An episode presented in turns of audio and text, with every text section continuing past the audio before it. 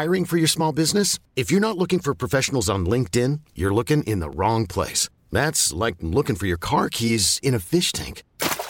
LinkedIn helps you hire professionals you can't find anywhere else, even those who aren't actively searching for a new job but might be open to the perfect role. In a given month, over 70% of LinkedIn users don't even visit other leading job sites. So start looking in the right place. With LinkedIn, you can hire professionals like a professional. Post your free job on linkedin.com/achieve today.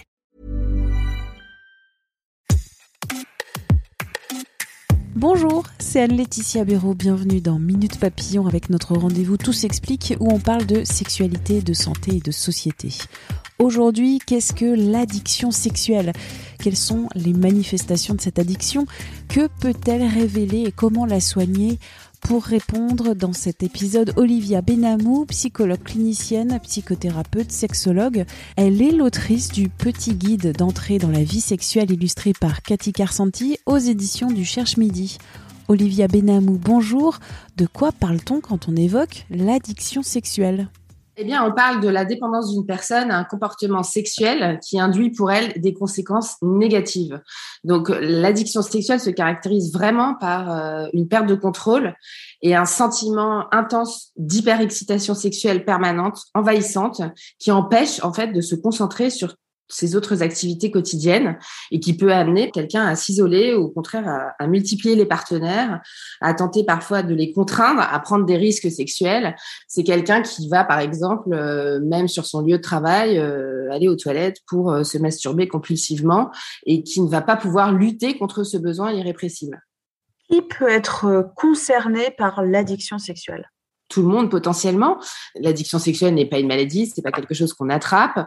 C'est souvent la manifestation en vérité d'une souffrance psychique. C'est un moyen de court-circuiter un malaise interne. Finalement, l'addiction sexuelle, c'est un peu comme toutes les addictions, c'est-à-dire le fait de consommer des produits ou des addictions comportementales de type troubles du comportement alimentaire, anorexie, boulimie. L'addiction, qu'est-ce que c'est ? C'est le développement d'une dépendance négative vis-à-vis d'un produit ou d'un comportement et qui vient prendre la place d'une sorte de vide interne, de sentiment dépressif, mais qui est inconscient en vérité. Donc, c'est une sorte d'hyperactivité frénétique ou d'hyperconsommation de différents produits ou comportements qui nous éloignent de nos pensées, en fait. C'est une manière de faire diversion et de fuir un malaise intérieur. Et c'est vraiment quelque chose qui mérite d'être pris au sérieux et accompagné sur le plan psychique. C'est quoi les manifestations possibles de l'addiction sexuelle ? Il peut s'agir de, effectivement, consommation compulsive de pornographie, de masturbation compulsive, de multiplication de partenaires, notamment via des applications de rencontres, association de consommation de produits pendant des actes sexuels, ce qu'on appelle aujourd'hui le chemsex, qui est donc le sexe sous drogue, en utilisant en même temps plusieurs types de substances, à la fois des excitants, de la MDMA, des amphétamines, associés avec, par exemple, du Viagra, enfin des médicaments de la famille des IPDE5, qui sont des facilitateurs d'érection et non pas des inducteurs, c'est-à-dire avoir ce qu'ils appellent des rodéos sexuels qui peuvent durer 48 heures, 72 heures. Mais bon, là, on est quand même dans des pratiques extrêmes qui concernent une minorité, bien évidemment, mais moi, j'ai des patients qui sont malheureusement pris dans ces pratiques-là et qui disent très bien que finalement, au bout d'un moment, ils perdent même le plaisir de l'activité sexuelle, c'est-à-dire qu'ils sont dans une espèce d'escalade frénétique, de recherche de sensations, mais à force, il n'y a même plus de sensations, c'est-à-dire qu'il y a une forme d'anesthésie et tout ça sert à court-circuiter des pensées négatives, un sentiment de vide intérieur, de mal-être. Et dans ce cas de figure extrême, il y a très souvent besoin d'être hospitalisé pour pouvoir couper net avec ce type de pratique qui peut conduire aussi à la mort, hein, soit par overdose de produits, soit par les idées suicidaires que ça peut parfois déclencher, par la décompensation de pathologies psychiatriques. Bon, là, encore une fois, on est dans des cas de figure extrêmes. Mais bon, pour quelqu'un qui se poserait la question de savoir s'il est addict sexuel, il ne faut pas confondre le fait d'avoir beaucoup de désir et d'avoir une forme d'hypersexualité avec l'addiction sexuelle. C'est deux choses différentes. En fait, je pense que le critère essentiel à retenir, c'est le fait de sentir qu'on est débordé et qu'on ne peut pas se passer de sexualité. C'est-à-dire, à partir du moment où on est un peu dans des situations de ce qu'on appelle le craving par rapport à l'alcool, c'est-à-dire quand on est en état de manque et qu'on a besoin de boire tout de suite un verre d'alcool, eh bien, le passage à l'acte sexuel comme ça, qui est indispensable, qui va amener, par exemple, je sais pas moi, faire appel à du sexe sur Internet avec des partenaires tarifés ou non tarifés, voire à agresser sexuellement des personnes, parce que c'est ce qui peut aussi conduire à des passages à l'acte violents. Là, il faut absolument consulter et bien en amont, enfin si c'est possible. Malheureusement, il y a beaucoup de honte qui est associée en fait à ces pratiques-là, et les personnes qui souffrent d'addiction sexuelle souvent ne savent pas à qui s'adresser et essayent de trouver des solutions par eux-mêmes, mais très souvent on se tourne vers une consommation de produits destinés à éteindre le feu entre guillemets, ou à essayer de s'apaiser, et c'est assez compliqué, mais c'est un vrai sujet de société, je pense. À quel âge on peut devenir addict au sexe? C'est plus jeune, dans la vie adulte.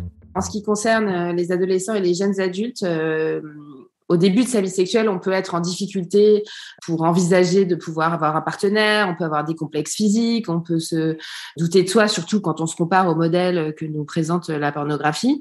Et on peut finir par éviter la vie sociale réelle et se réfugier dans du visionnage compulsif de pornographie et de la masturbation pour compenser en fait une difficulté à aller vers les autres dans la réalité et à vivre des premières expériences amoureuses et sexuelles.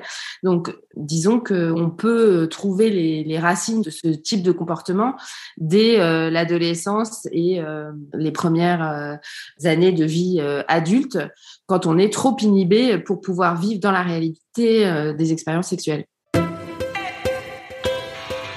Comment surmonter ces difficultés, comment les dépasser, mettre fin à cette addiction sexuelle et vivre mieux? La première chose, c'est de ne pas rester seule avec ces questions et d'essayer de trouver un professionnel avec qui explorer le sens et la fonction de cette addiction sexuelle, parce que ça sert toujours à quelque chose.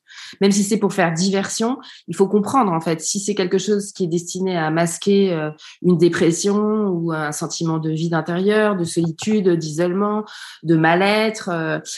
Moi, j'ai rencontré plusieurs patients qui sont dans ce genre de situation et qui sont très très mal à l'aise pour vivre leur sexualité en vérité, et qui utilisent des produits pour se désinhiber, et ces produits induisent ensuite des comportements addictifs.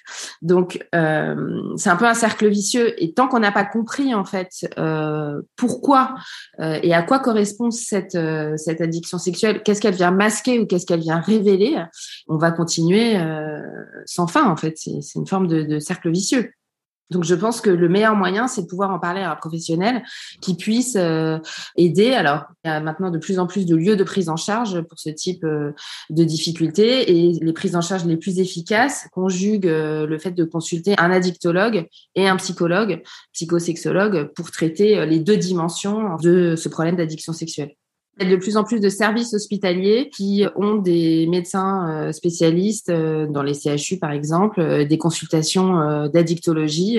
Et dans les consultations d'addictologie, il y a maintenant des professionnels spécialisés dans l'addiction sexuelle, le chemsex, etc.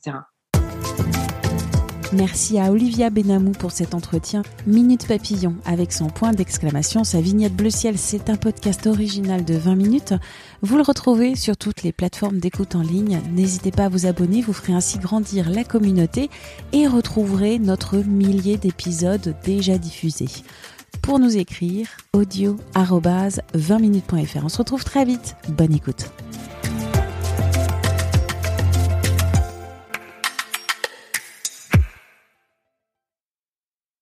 On ne va pas se quitter comme ça. Vous avez aimé cet épisode ? Sportif, généraliste, sexo ou scientifique, varié mais toujours bien informé. Découvrez les autres podcasts de la rédaction 20 minutes sur votre application d'écoute préférée ou directement sur podcast au pluriel.20minutes.fr. Et merci de nous avoir écoutés.